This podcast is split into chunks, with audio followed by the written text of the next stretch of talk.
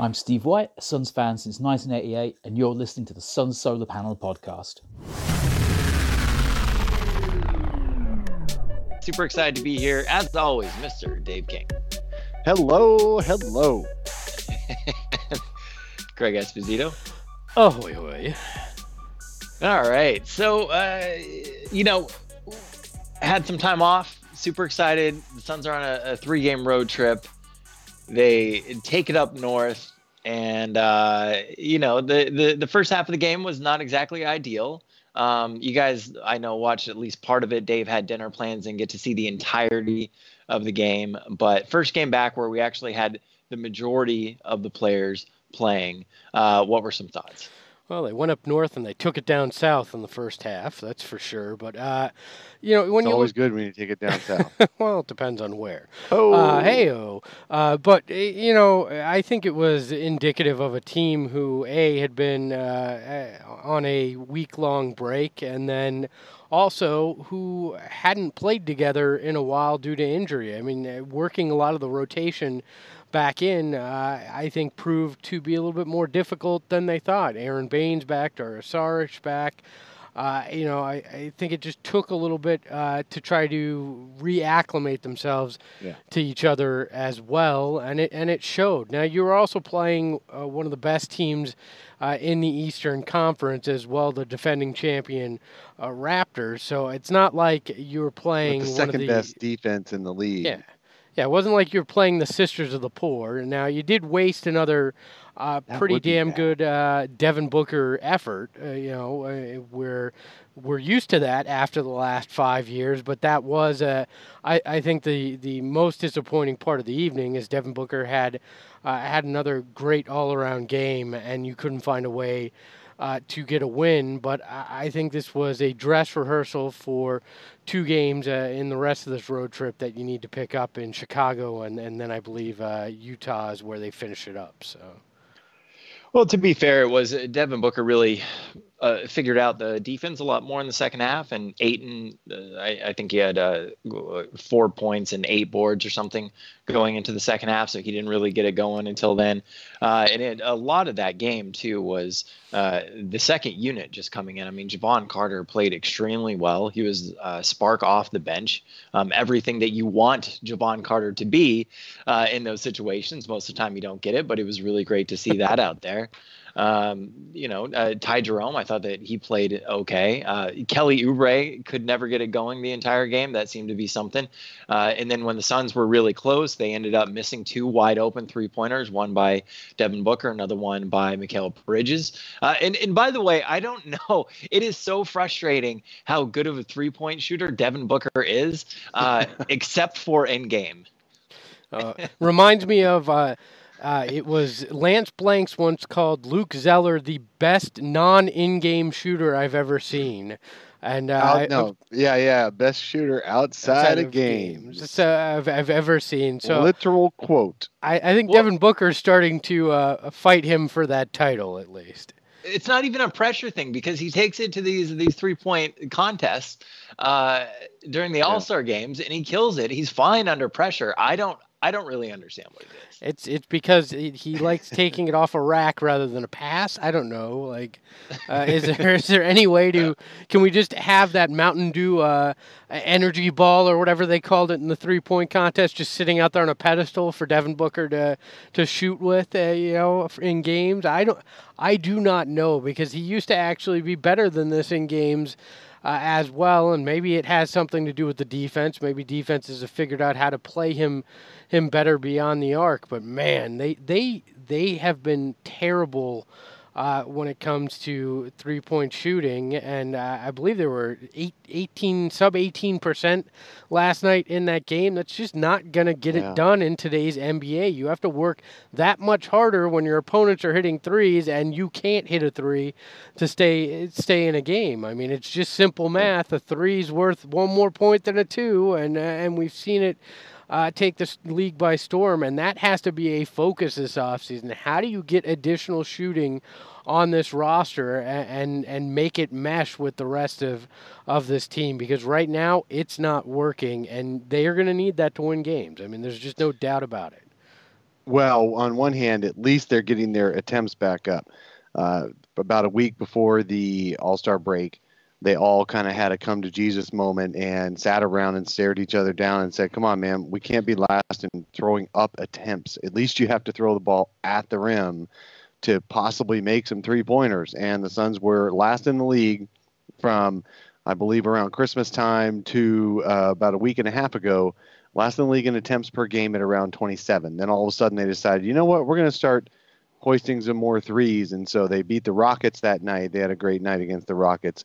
And then uh, barely lost to Denver and, and beat Golden State. And there was uh, they had some they lost to the lakers but at least they've been throwing up the threes and last night they did put up 34 threes which is okay it's yeah, but they okay. only made six of them. Like, if you're only going to make six of them, go back to shooting look, 27 of them. bright side man we're talking about the bright side at least they're putting them up there some of them are going to find the hoop. No yeah they got to find better shooters because this offense really will hum when deandre ayton is when he's drawing those three defenders every time he catches the ball near the post then there's going to be three point shooters open and they've got to be able to drain these shots. You've got to be able to hit these open shots. It's just crazy how bad the suns have been collectively um, uh, this year on threes Well, and I mean, it, it should also open up things for Devin Booker as well, uh, because he won't be the only one that defenses feel is a, a threat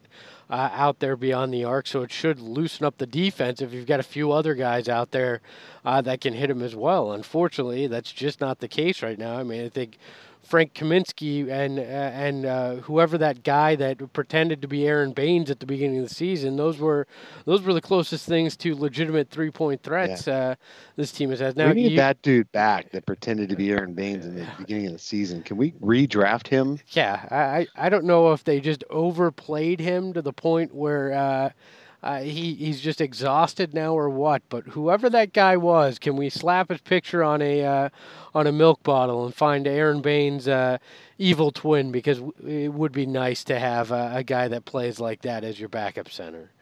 Mhm. Uh, so the Suns, uh, Vegas has the Suns at 32 and a half wins to close out the season. I believe the Suns have 26 games left to go, which means they would need to what win about 40% of the games out.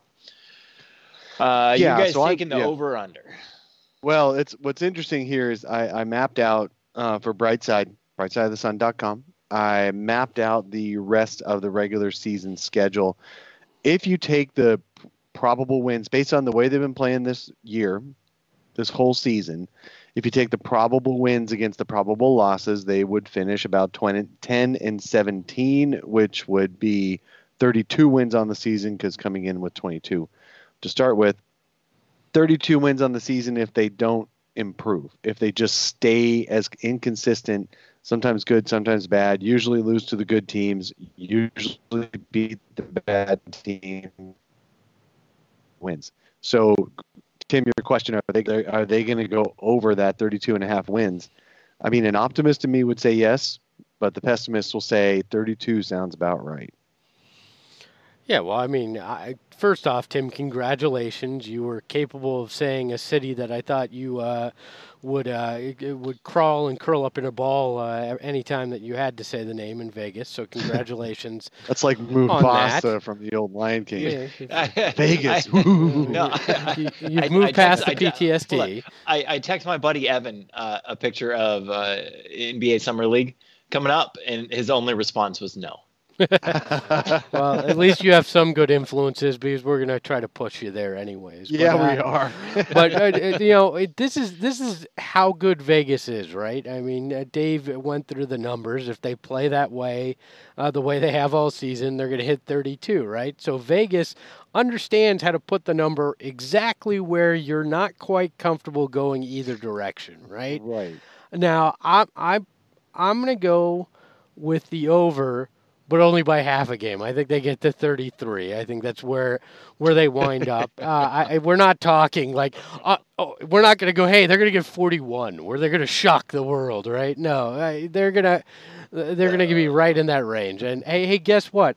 I'm pretty sure this was the show where we basically told you they were going to be between 32 and 35 wins this Yeah, year, and and I think that's where they're going to wind up. Is right, right in that range. So, but Vegas They're beating the original Vegas odds. If anybody was smart enough to have gone out to Vegas and actually um, taken Mhm. bets at that time or placed bets or wherever you place bets these days, I'm not a gambler, um, but and done that 29 and a half where everything started, uh, you're in really good shape to win that money. Yep. I mean, Uh, you're you're basically guaranteed that money right now. I think it would be it would Oh, be catastrophic Greg. to, God to not hit that. Basically, stop it.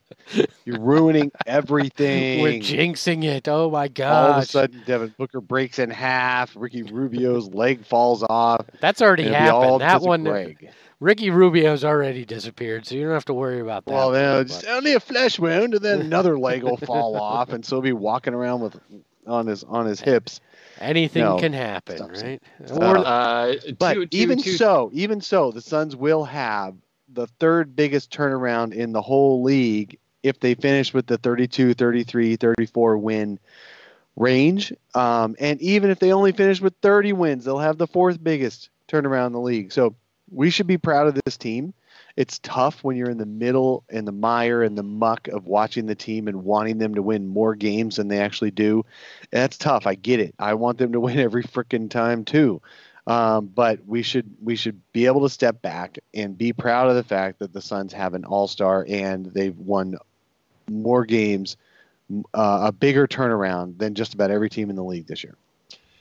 Zach Hensley on YouTube chat uh, says to go over, and the Suns are going to uh, go on a 20 game win streak. So yeah, good for you, Zach. Also, Man. want to know if Greg, your camera is a bit closer to your face than normal. And as soon as he said that, I looked on. Uh, it, it is right on you, buddy. yeah, I'm trying a new setup here. It's not exactly working. Yeah, we're gonna go back to the old setup. Going back to the old setup, uh, you guys are assholes. Uh, at least that's consistent. I take the over on Dave and uh, Tim being assholes. All Yeah. I, I think it, it more has to do with the fact that you shaved. that has a lot to do with it. a lot to do with it. There's a lot more face you can see now. Hey, that I, Greg, can that you I move that camera about five feet further away from you? I- that would be I great. wish, but I'm in a walk-in closet, so there's not a whole hell of a lot of room. All right. Uh, Can we make it smaller? So I, I, I do want to talk a little bit about the All Star game, and it, it- the point I want to make is so for years the All Star game I haven't cared about it. I thought it was a- a pretty shitty game. Like it's not really all that entertaining. been. It's not Yep. very competitive. It's like I don't really care, right? Like if if it's on TV and I happen to be home, I'll watch it. Other than that, I'm not going to. That being said, with Devin Booker in it this year, it I finally understood what it felt like to have one of your players in the All Star game and why people care so much. Well, and then you also got treated to a format that made it a hell of a lot more interesting. But, uh, but Tim's right. Even past. before we're talking about the format, because we can, we'll get to that. Um, but definitely just the experience of knowing that our my team. It's been a long time. I could show you before and after pictures of myself, and it's not pretty. Of the last time we had a Suns player in the All Star game when I was a fan. Yeah. and I mean, uh, 2012. it's just it's Steve been Nash. a long freaking time yeah but even that was like a was like a career achievement award kind of thing. I mean the last but you're right. Steve nash in 2012 that was great. And what's so funny is that the local media um because they all jump on a plane too and they go out there. So we've got we got several of the local media who go out there the ones who are paid and on salary for their organizations unlike myself who just suddenly jump on a plane when a guy is is, is sent there. They had been to All Star games every single year for a very long time uh, through 2012. And I remember some of them thinking, oh, it's kind of a relief to get the weekend off, you know, starting in 2013. Is, oh, yeah, this isn't bad. Well, eight years later, they're all very excited to get back on the freaking plane. They're all for All-Star different weekend. too.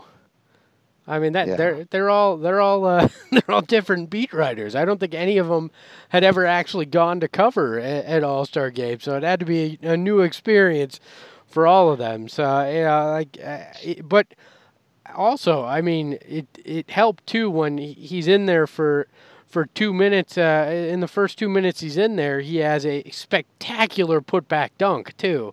Like uh, that caught everybody, including LeBron and, and AD, off guard. including Devin. Yeah. Surpri- By surprise, oh my gosh, I can jump like that. Who knew? he has Yeah. never in his career. I've seen every play of his career. I've never seen that before. that put back dunk. He even said it afterwards in an interview. He's like, "Yeah, I didn't know. I didn't even know that was in my bag."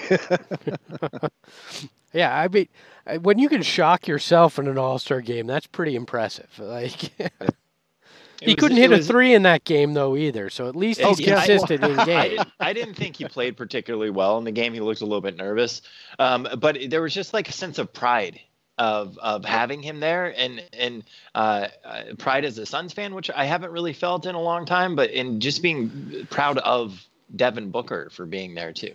Yeah, wou- wouldn't you be nervous too? To uh, look, I mean, you look around and the guys that are watching you are the best in the in the game. Like you, you've got LeBron and, and AD sitting on your bench, just uh, just staring at you. Kawhi's there. I mean, I, I don't blame him for being nervous in that kind of situation. I think uh, I think it's probably pretty easy to get rattled that way.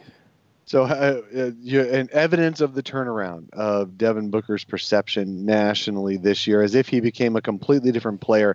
Now, our own fans, us, our own fans, will say that Devin Booker is a better player this year, for sure. He's played more within a team concept because there is a concept that he's been able to play within. In years past, he's been asked to do most of the scoring, and when things break down, just go ahead and do what you can, Devin, to get some points for sure. But he was still playing winning basketball in prior years, and now this year, all of a sudden, he's playing on a on a team with a plan, and he's staying within that plan every time. Of course, that plan is to make a few more threes, but uh, he's staying within that plan every time, and it looks good. Then all of a sudden, the national media are like, "Oh yeah, he definitely deserves to be an All Star," when he really could have been an All Star a year ago too. The team just didn't win enough games.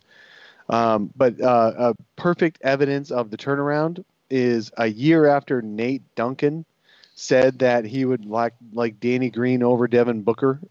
Um, now he's got Devin Booker as the second best shooting guard in the league behind James Harden. Yeah, was that Congrats. not just the he made that that take on our show when he came on, and that just had to have been the dumbest. Like I understood what he was saying. You, you know, he was he was making the point that if you're a contender, you want a role player in that position, somebody that's proven the three and D guy is going to be very valuable.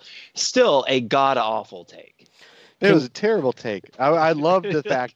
I love the fact that he went on our show and talked about it for an hour And then and blo- defended himself. and then blocked every Suns fan in existence on. Uh, on I felt like I was one of the late blocks, but I, he Look- definitely got me blocked. look, congratulations, Suns fans. You did it. Between all of us annoying the crap out of him on social media, the Donkey Award, I think we finally accomplished what we hoped to. And Nate Duncan uh, proved that he's a flip flopper and, uh, and has now finally given Devin Booker some respect uh, that he deserves. And now, I'm It's not still even the sure. Donkey Award though. Yeah, oh, it'll forever be the Donkey Award. But I, you know, I'm going to say this. I'm not even sure I'd say he's the second best shooting guard in the league. Uh, I think he, I think now he may be overcompensating for the fact that he was so damn wrong last year. But, uh, but we'll see. I, I, he's definitely one of the best. But can, can, who who do you have above him then? well, it depends on who who you count as a shooting guard. I'm not going to get into rankings, but he's he's at he's top three at bare minimum. but I don't know. I just feel like I feel like Duncan and Leroux are now like, oh crap, they, they're looking at the car wreck that they caused last year and like we probably should uh, try to, to try to backtrack on that as fast Well, as we they're can. you know? overcorrecting, just like Yeah. any bad driver does. When you go a little bit too far to the right, then all of a sudden you overcorrect and you're about to spin out your car. Yeah. I mean, look, we're even realistic enough to say, hey, that's pretty. That's that's really that's kind of lofty. You know, there's some pretty good shooting guards out there, but Devin Booker is definitely an all star, and I am looking forward to seeing if he can make an all NBA team at the end of the year. All he's got to do is make about six threes, and he can do it. Uh, Six threes total, or Yeah, yeah. So- okay. I mean, I just I because just he's never that- exceeded that in a game. So I'm going to cap it at.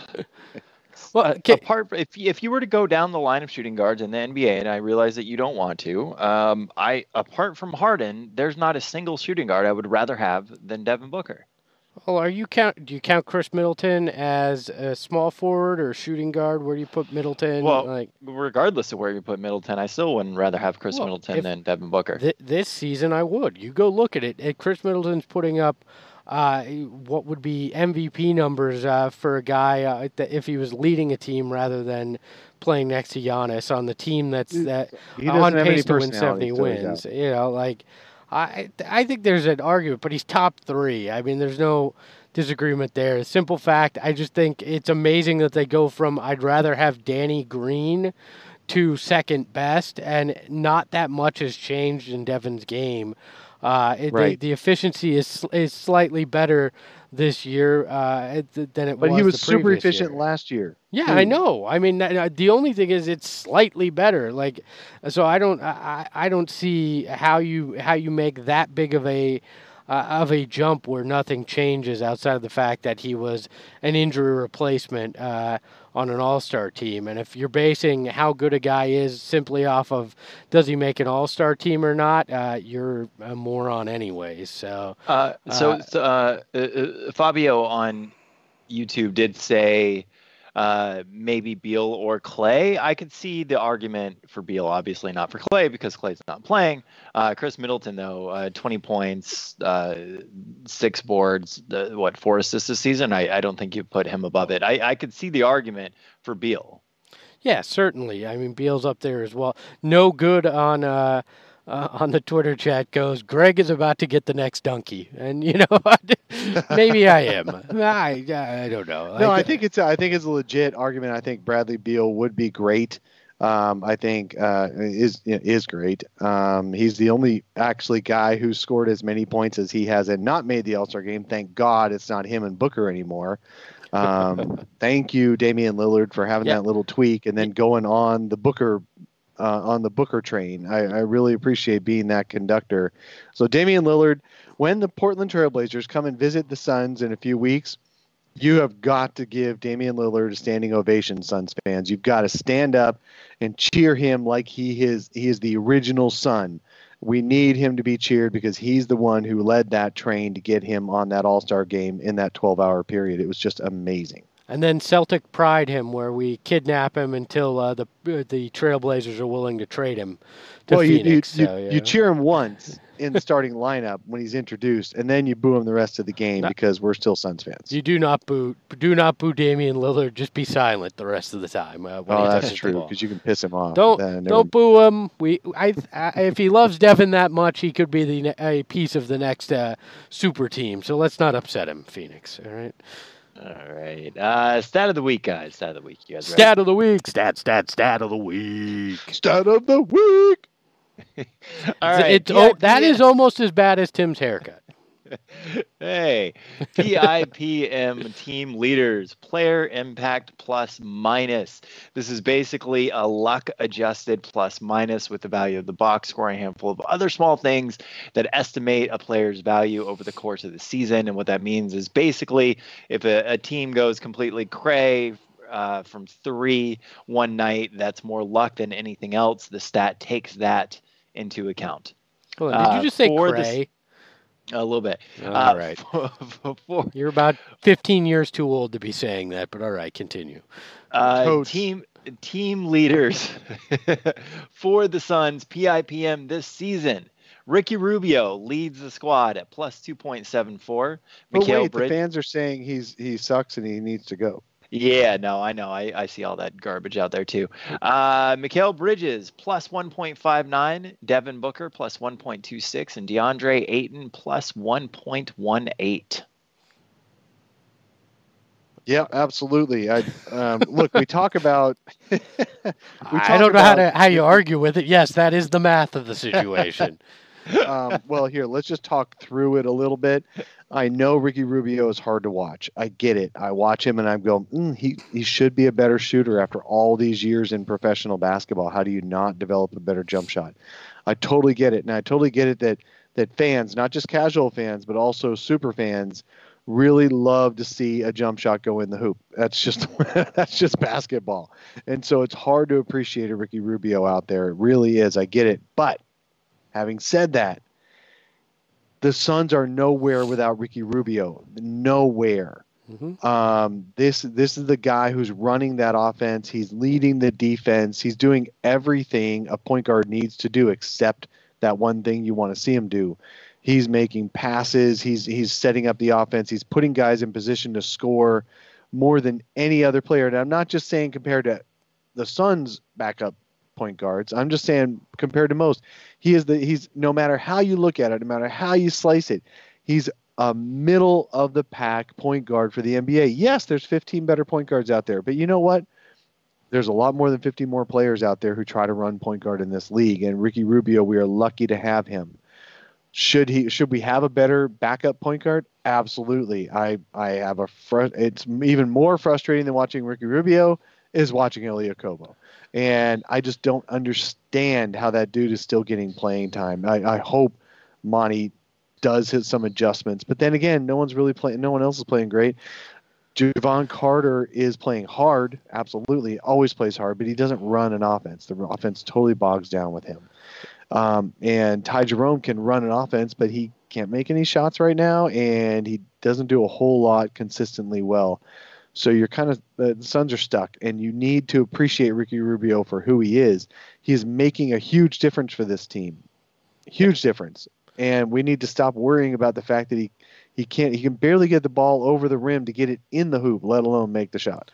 Well, the problem, in part, with Ricky too is, I mean, you played him so many minutes er, earlier in the season. I think he's wearing down a bit, and that goes back to the there's not a backup point guard. You need somebody else that can run this offense, and it can't all be on him. And I think, uh, you know, yes, he's a middle of the pack point guard, and guess what? He's paid the 17th most out of uh, out of point guards, even with what he's making. So he's paid right where he's, uh, you know, uh, right where uh, he's playing as well. By the way, in I find the uh, the PIMP rankings more interesting, where it's PIPM. uh, no, no, I find PIMP uh, rankings more interesting, where it's Kelly and uh, Devin neck and neck in, Oh, in you're those so rankings. funny. So, uh, So Uh, i- i- this isn't this isn't the only stat, the only advanced stat that shows that Ricky Rubio has. Uh, no, just about every single one of them, all of those. You're right, Tim. Right. Yep. Well, the, how about the best impact on the on the team. And um, uh, for me personally, Ricky Rubio has always been one of my favorite players. I just love to watch him play. Uh, the only thing I've been disappointed with him this season has been uh, his defense and his inability to stay in front of guys at times, and I think that that has hurt the team. Uh, but overall, I enjoy watching Ricky Rubio's game. Well, you know what's interesting too. You look at it. Rubio's on that list. You brought up Ayton on that list. Uh, these are two guys that take a, a lot of the ire uh, of Suns fans, and yet they're you know uh, they make that list. And then you look at Mikal Bridges uh, is there. I think you said he was second uh, in the group, uh, and uh, and people will debate, well, should he be a starter or not? Uh, it, it's just interesting that you when you look at the impact, you've got you know two guys that, that take a lot of hate and one that people like well maybe he should be a bench guy or not uh, on that list when you're looking at the advanced metrics of it all Mikal Bridges has gotten a lot better over Mm. the course of the season. I mean, he's he, there's a lot of moves that he's doing that he just didn't have earlier on. He's a lot Mhm. more aggressive. Um, the, the, all of a sudden he has a euro step at times, which honestly kind of surprised me that he didn't have that before. Uh, but I think that we've seen a lot of growth out of Mikal Bridges. oh certainly i, I think you we have seen growth out of Mikal, but he's still averaging eight points and four rebounds and 1.6 assists and all that. But the thing is that again, for just for the same reason that people are frustrated with Ricky Rubio because he doesn't make enough jump shots, they're frustrated watching Mikal Bridges because he doesn't score enough points offensively. And I think people don't appreciate Mikal for how good he is for this team. He is he is one of the glue guys for for a team that every team needs. Uh, we all loved PJ Tucker when he did this kind of thing, scoring less than 10 points a game and not filling up the box the box scores, but doing all the other things for you. Mikal just does it quieter than PJ. PJ is a bowling ball. And and uh, Mikal just kind of glides around and does a lot of good things. well, I love on, Mikal. Bridges. hold on People don't appreciate him. PJ also was a guy that you found on a scrap heap in Germany, and Mikal is a, a lottery pick. So that may be some of it too. When you when you have a guy Sure. that comes in with no expectations, it's easier to love him for doing the little things. When a guy comes in as, as a lottery pick, it's a lot more difficult to to look uh, look past some of the the bigger stat sheet things and go, oh, he's doing the little things. So I get that from from a fan perspective, but I wonder how much of the the offensive side of things is on Monty and, not getting uh, Mikal involved. Now I get it. You've got Oubre, you've got Booker, uh, you've got Ayton. They all need their shots, but uh, you know when when Mikal's getting you know four, five, six shots uh, in a game, uh, and that's what he what he's able to get. Is that an aggressiveness on on his part, or is it uh, a, a offensive flaw for not designing things to get him involved as well? It's just a thought. Well, I don't think he gets. I don't think he gets shit. far less touches though. Is the only thing. That's- you know, like true. he sh- he shoots when he's open, uh, and he he he shoots when it's off the cut, right? Yeah, Whereas he Kelly doesn't. Oubre- He doesn't hunt for offense. Right. though. Kelly Oubre, though, you give him the ball at the three point line, he's going to dribble the ball 15 times and uh, try and he's going to take a shot, essentially. Yeah. Like, Mikal Bridges isn't that type of player. Uh, so I do think that that is more of a um, aggression issue. Yeah, and you know Friday- what's really Friday an night- interesting thought though is that maybe we should just keep all our good players and not really try to decide between Oubre and Bridges. No, I, and it doesn't always have to be about that. But you bring up Oubre, Oubre will shoot, and and Mikal wouldn't. Well, la- in Friday night's game in Toronto, at one point, uh, Mikal had eight points on I I believe it was five shots, and Oubre had six points on fourteen shots. So Oubre had a tough night for sure. If we're gonna Yeah. pick out individual Oh, yeah. games, we definitely pick this one out as a, as a tough night Well, for him. For yeah, sure. my, and my point is simply that that uh, willingness to always shoot isn't always a good thing, as as much as uh, Mikal's hesitancy to shoot isn't i- isn't a good thing uh, as well. It can go So, both ways. You know? the morning after people back to Rubio for just a second. The morning after people are complaining really big about Ricky Rubio and to a smaller extent Mikal Bridges, but mostly Rubio. Rubio had 13 points, nine assists, four steals, uh, and um, three rebounds. I mean, the guy had a really good game. He just didn't shoot the ball well, but nobody shot the ball well. and Well, nobody should was- expect him to led shoot that- the he ball led well. That comeback in the second half, from what I heard. Well, no, well, n- n- not exactly. It was uh, so the bench came in, uh, Jevon Carter specifically uh, came in, and that's sort of what sparked the comeback in the game. Uh, and then when they were really close down the stretch, Monty took the the subs out, put back in the starters. One of those starters being Ricky Rubio, and that's when. Uh, it kind of went downhill. It wasn't just because Well, of Ricky Rubio the by game, any stretch, Rubio but- was only a minus five in a 17 point loss, though. Hey, let Yeah. let's Good yeah point. take take a step back and uh, you know I, I think Suns fans are getting a little spoiled here. Do we not remember the last uh, uh, two and a half years as Suns fans and the poo poo platter of point guards that we uh, had to watch play this game? Nine assists from a point guard was a whole week. Uh, In in the last few seasons, right? Like it wasn't Yeah. a game. Ricky Rubio has come in and done exactly what they've asked him to. And if you expected him to be a shooter, you have not watched any of his games or understood that that was not anything that you were hoping he was bringing to the table. He wasn't magically, uh, you know, later in his career going to go, oh, that's how I shoot. You know, it, he never was a great shooter. He's come in to run the offense and get assists, and he's done exactly that. And uh, it's not his fault that that he doesn't have a quality backup, and that that you know people are expecting more of him than than you should expect. He is not a, a guy that's going to shoot high percentages and just deal with it because it's a million times better than you had it with uh, with the G League uh, guys that you were running out at point guard and better than you have it when he goes to the bench and you're running G League guys out there this year. I do want to take a minute to thank one of our listeners for supporting the show. So, if you're watching on YouTube right now, or if you are listening on the podcast version, you feel like you do get something out of the Sun Solar Panel podcast, uh, open up the uh, show notes below, and there is a support the show button. You can do a one, a five, or a ten dollar option. If you do the ten dollar option, I will personally send you some Suns swag.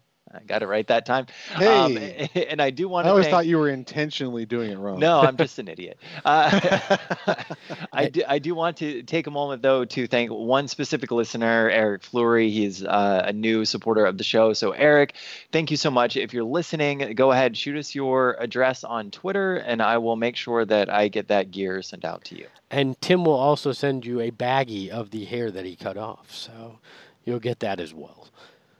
Just, just for you, the li- the, the listener. But thanks, guys. We appreciate it. We've teased it.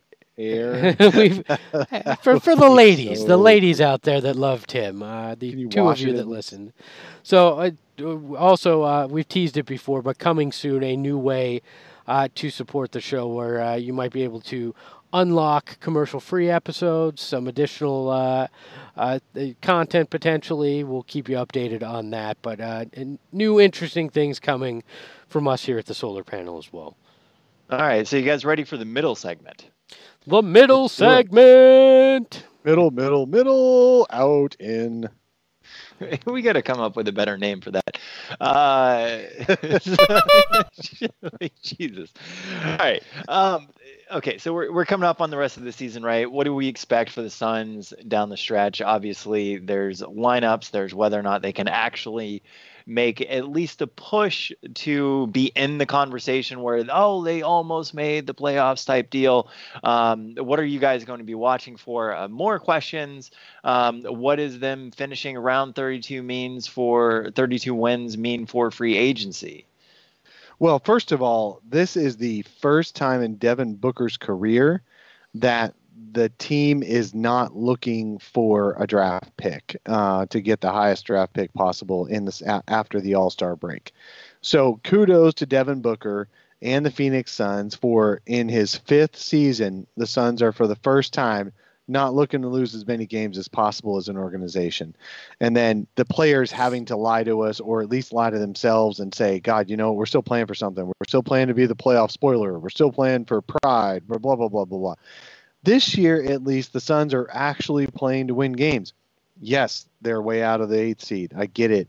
They get it. They're not dumb. Uh, and when people say they should just fold and give up, like I saw in a few Brightside comments yesterday, I'm like, what? You've got to play like you're going to go on a run. And guess what? Sometimes you actually go on the run, and sometimes you don't. So we're going to actually ha- what I'm going to watch for the Suns to play like they're playing for something. And all you can do is one game at a time. Win that game, go to the next one. Win that game, go to the next one. Try to win that game. The Suns have a tough schedule coming up. It's not a killer schedule. It's a, just a tough schedule. The Memphis Grizzlies have the league's toughest schedule remaining. The New Orleans Pelicans is the team most likely to climb up to that eighth seed, and that'll be awesome to watch Zion Williamson going against Anthony Davis in the first round. That'll be fun um, if that's what happens. But in the meantime, the Suns need to do everything they can to win every game they can. Get to that 32, 33, 34, 35 wins. Do something that they haven't done in Booker's entire career and go into the summer uh, grow because you know what? Here's what's happening. DeAndre Ayton, Devin Booker, Kelly Oubre, and Mikal Bridges are the core of this current team. They're also really young. None of them has hit their career peaks. They haven't even approached their career peaks yet, uh, and they're gonna get better. Free agents are going to like that. And the Suns right now, they all they they have free agent money. They're one of only six teams in the NBA who will have money to spend this summer. There aren't great free agents out there, but there are really functionally good free agents out there, like Danilo Gallinari and Jerami Grant and Bogdan Bogdanovich and guys like that. There are players out there who can really help this team, and the Suns will be able to acquire one or two of those to add to the core of this team and get and continue to get better. I'm looking forward to this. I think the second half of the season can mean something if we're not using the playoffs as the only barometer of success. Well, it, certainly. I, I don't think the playoffs are the only barometer of success. Uh, somebody in the chat said, uh, you know, progress, not perfe- perfection, is uh, is what you should be looking for. And I think that's the truth. It's all about uh, are you taking those steps to continue to get better? Are things clicking in the second half where where you show, hey, w- without injuries, uh, if they can remain healthy, uh, that this team uh, really does have something going for it. You have to try to figure out what do you have right now so you can understand what you need in free agency. I think the Suns benefit from this being one of the weaker drafts we've seen in a while because there's not that pressure to wind up with a top 5 pick because there's oh, there's potentially 3 or 4 game changers uh, in this draft. I mean, it really looks like uh, one or two at most, if that, in this draft. So, so tanking isn't even something that needs to be uh, discussed or considered. Plus, you've got James Jones' uh, lack of desire to to have draft picks as well. I mean, I, I believe it was Gambo was saying, do not expect this uh, this team to keep their first round pick. That it's it, it's in all likelihood going to be going to be traded. So uh, I think that's that's a good thing. You don't have to focus on this. We don't have to be worrying about which prospect is which right now. It's just about can this team prove that they can be uh, a quality basketball team over the next handful of uh, of years, and, and and can they prove that the the building blocks are here, and who are those building blocks? Do any of these backup point guards emerge as somebody that that you want to keep long term, or all, are all of them proving that they're too much of a project? Should they be the you know the third, fourth? Uh,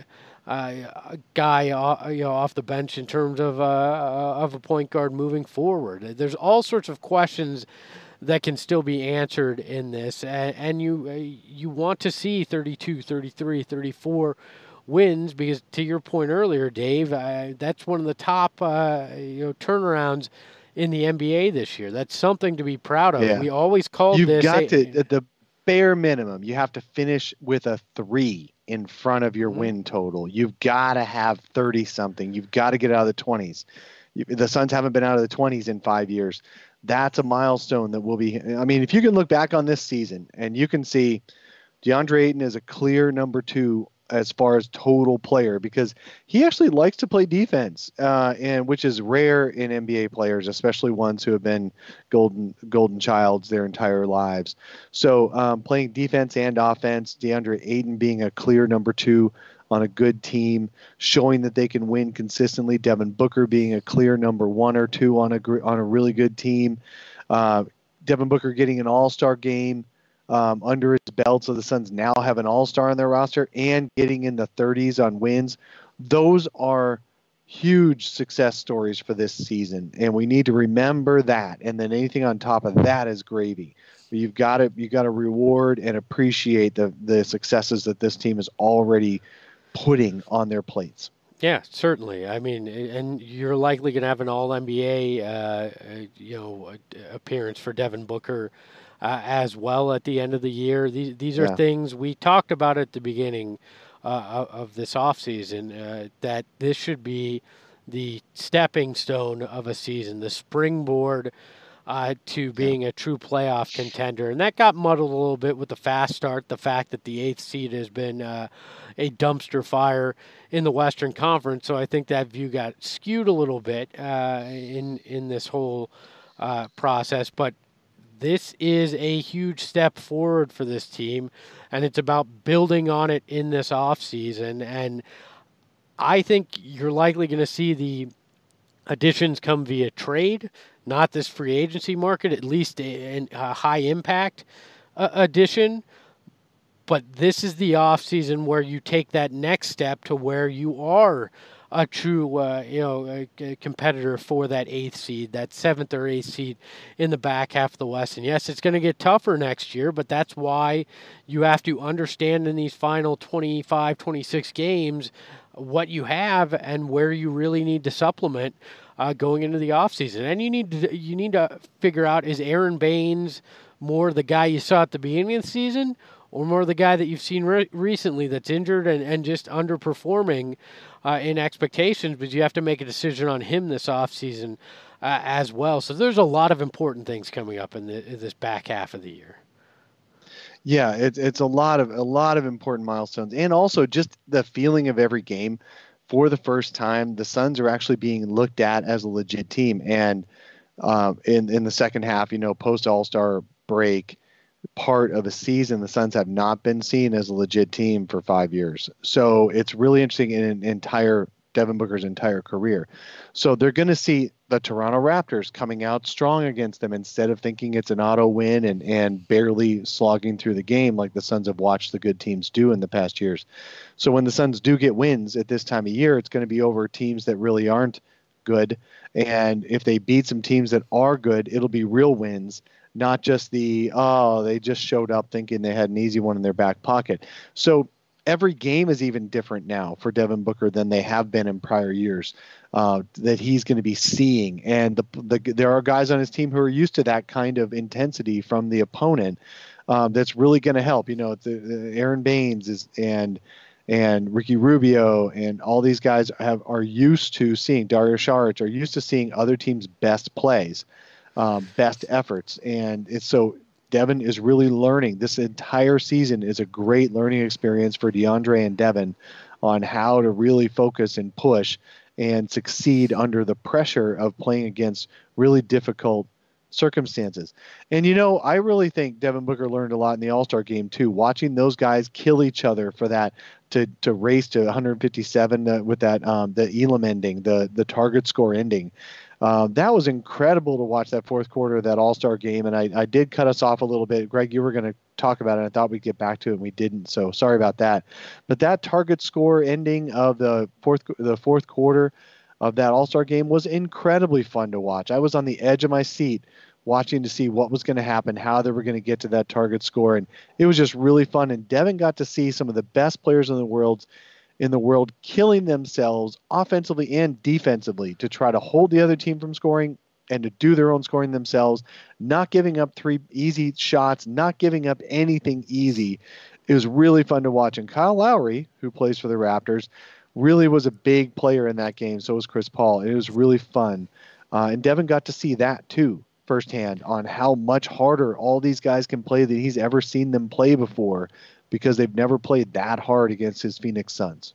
Yeah, that I, I think it gave him a sneak preview of how the intensity gets ratcheted up in the playoffs. It, it goes yeah. to another level on both ends of the court, and it, it becomes something completely different than what you experience in, in, in what have been meaningless regular season games for, for Booker. And, and I think he's up for that kind of challenge. He's if you look at this Suns roster, I look at him and go, that's the guy that would thrive. I think in, that in that kind of situation, and you need DeAndre Ayton to to continue to learn how to use his body and bang uh, against guys to get there because that's what the, this playoff atmosphere will be like for them. Uh, one thing that we haven't touched on that I, I think was uh, that, that caused some waves. Did you see Giannis wore the University of Arizona uh, versions of his shoes the other night, and the internet all of a sudden was like,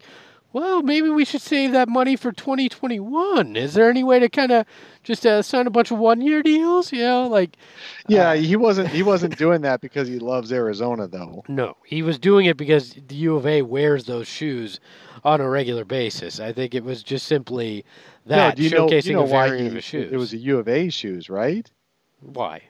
Because he's got a big beef with James Harden, who went to ASU. You think that? You think that was yeah, part of that's it? He what people are saying. Yeah, he went out of his way to say how much. Um, well, James Harden dissed him last year for winning the MVP over over Harden. Harden said, "Oh, uh, Giannis won it because of narrative or whatever." Said something, and now that Giannis is has been digging at Harden. Uh, if you remember after the All Star game, well, first of all, before the All Star game, when Giannis and and um, uh, LeBron were picking their teams, Giannis made a comment that he wasn't going to take James Harden for his team, and he left Harden for LeBron. And then after the All Star game, Giannis said, "Yeah, everything we did, we just targeted uh, wherever whoever James Harden was playing at the end of the game. That's who we who we were targeting for scoring against."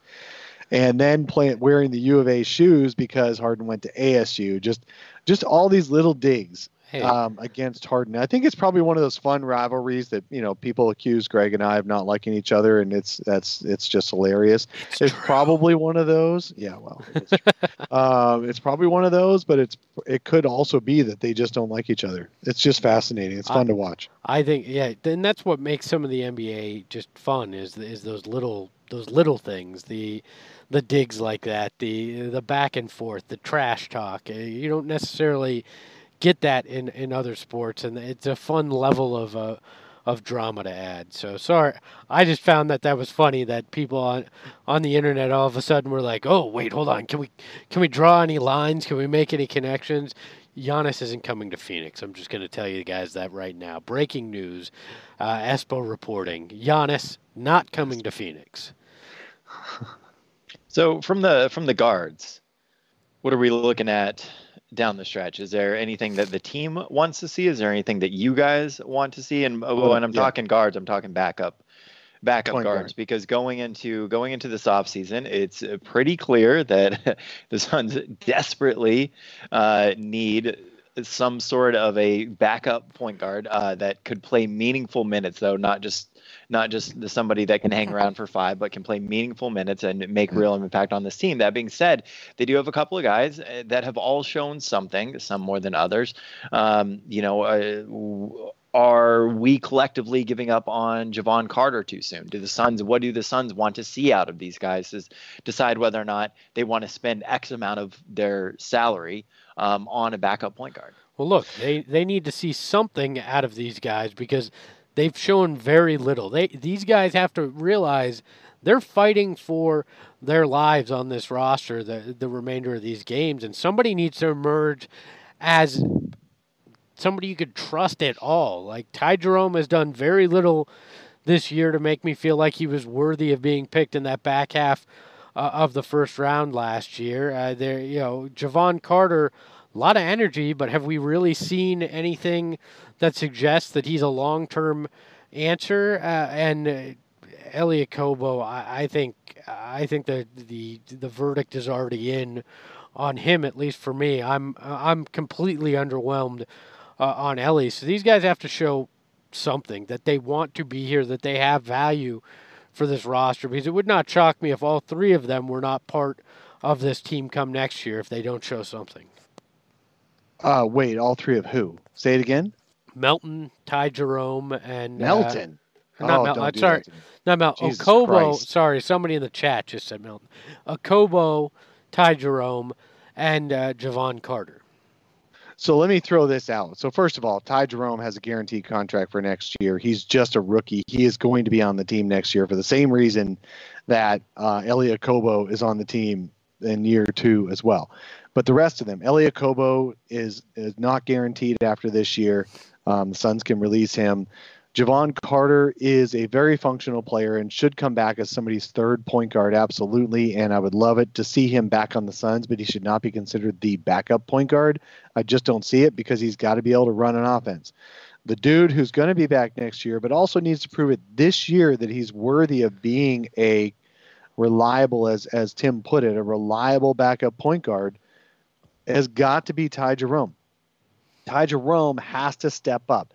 If he can play in the NBA, he's got to be able to show it in the next two months. If not, the Suns have got to find somebody else to back up Rubio this summer. And you're uh, you slipped on saying exactly who I think the Suns should acquire as the backup point guard. I have to look at all the details again because I forgot them over time. But DeAnthony Melton, because the Suns signed him to such a short contract because they could not use cap space to sign him as a rookie like they did Elie Okobo two years ago. DeAnthony Melton is a restricted free agent. He has no contract for next year. And because of him being a second round pick, there is a limit to how much that Memphis can pay him to come back next year. There is, I mean, it's a, like a mid level limit, like nine million a year. That's a lot of money. But if you really, really, really like DeAnthony Melton, if you're the Suns, you could decide that you're going to pay him a little bit more than than Memphis can pay him to keep him, and uh, maybe lure him away. It depends on how much do you really like Elie Okobo. You're not getting him here for a couple million dollars a year. You're not getting him here for six, seven, eight million dollars a year. You can get him here for ten to twelve a year. Do you really think he's that good? That's the question. The Suns, but that's the perfect kind of guy you might want as your backup going forward because he does everything. He's not a great playmaker either, but he does make plays and he's learned how to score a little bit, which is hugely impressive this year. He, he had no idea how to score last year. Um, and so that's the kind of guy you might want to go after this summer, but definitely Elie Okobo has got to be in his last legs here in Phoenix, so why even try? And Jevon Carter has already proven himself. I think it's Ty Jerome who's got to do something in the second half to be a reliable backup, or they're going to have to find somebody else to be the primary reliable backup. Look, I, I look forward to the off season of reverse mistakes. If you, know, you get De'Anthony Melton back, Bogdan Bogdanovic, you know, and uh, and that's what what your off season is. Uh, those were That two of the names funny, you wouldn't it? mentioned. So Yeah, There's some there's some interesting options for backup point guard that are going to be available free agents. Um, Jeff Teague, Dragic, uh, your guys' favorite, uh, Brandon Knight, Jordan Clarkson, uh, Dellavedova, Fred VanVleet, DJ Augustin, Kris Dunn, uh, uh, Michael so Van Carter Williams, probably going to get a Malcolm. Brogdon contract. I don't. I don't Yeah, think no, the I know that was- paying that. I know. Uh, I, that was a bit of a, you know, but he, he's an interesting option. Uh, Emmanuel Yeah. Mudiay, uh, Shaq Harrison, Reggie Jackson. Like there's there are some uh, options at backup. Interesting and options are two good words to use. Yes. not not your future answer at point guard though. If you're looking for that, No. somebody No. that could inherit Oh. the throne after Rubio's contract, I think you're gonna have to go. The other thing but- Ty Jerome has to ward off is that uh, where the Suns are going to be picking in the draft this year, if the Suns keep the draft pick, that is. Um, and I would not be surprised if James Jones trades out of the draft. I would not be at all. I think that's probably his primary goal. Uh, but if the Suns keep the draft pick, the draft is heavy in backup point guards. It's not heavy in star point guards and it's not heavy in other positions, but it is heavy in backup level point guards. And Ty Jerome has to play well enough so that the Suns don't take yet another point guard with their draft pick. Um, and they've got you know Jalen Lecque also in the far deep wings uh, that could develop. Isn't really a point guard, but he is he could develop as a great combo guard too. So Ty has to play well enough that the Suns don't turn that direction in the draft. Uh, a name that keeps coming up in the chat is Spencer Dinwiddie, which is a name that's come up a lot for Suns fans. I just don't see the Nets wanting to move off of him. Because look at Kyrie. I mean, he's been uh, and. Hey, sorry about that, everybody. We had a technical glitch, so that'll be the end of the show. But we appreciate you watching and listening to the Sun Solar Panel. We will be back next week with more uh, here on the show with Dave, Tim, and myself. If uh, you want to follow us, you can follow us at Sun Solar Panel on Twitter. You can always donate to the show by clicking the link in uh, the footnotes below. And uh, we look forward to talking with you next week.